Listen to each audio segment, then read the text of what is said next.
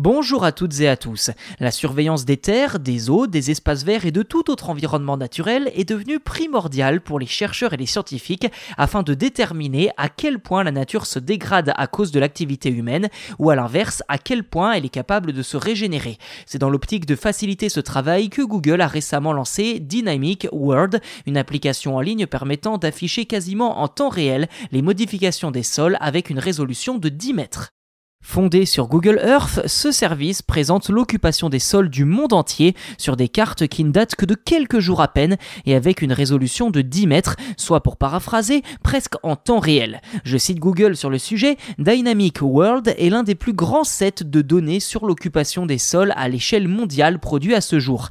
Alors pour essayer cette application, rendez-vous simplement sur dynamicworld.app et une fois sur le site, il suffit de sélectionner une région du monde puis de zoomer exactement comme on le ferait sur Google Earth. L'application ajoute ensuite automatiquement 9 types d'occupation des sols eau, arbres, herbes, végétation submergée, agriculture, broussailles, bâtiments, terrain nu et le duo neige-glace. De plus, si vous indiquez une date de début et une date de fin, il est alors possible de comparer l'évolution de l'occupation des sols par un simple glissement de la souris.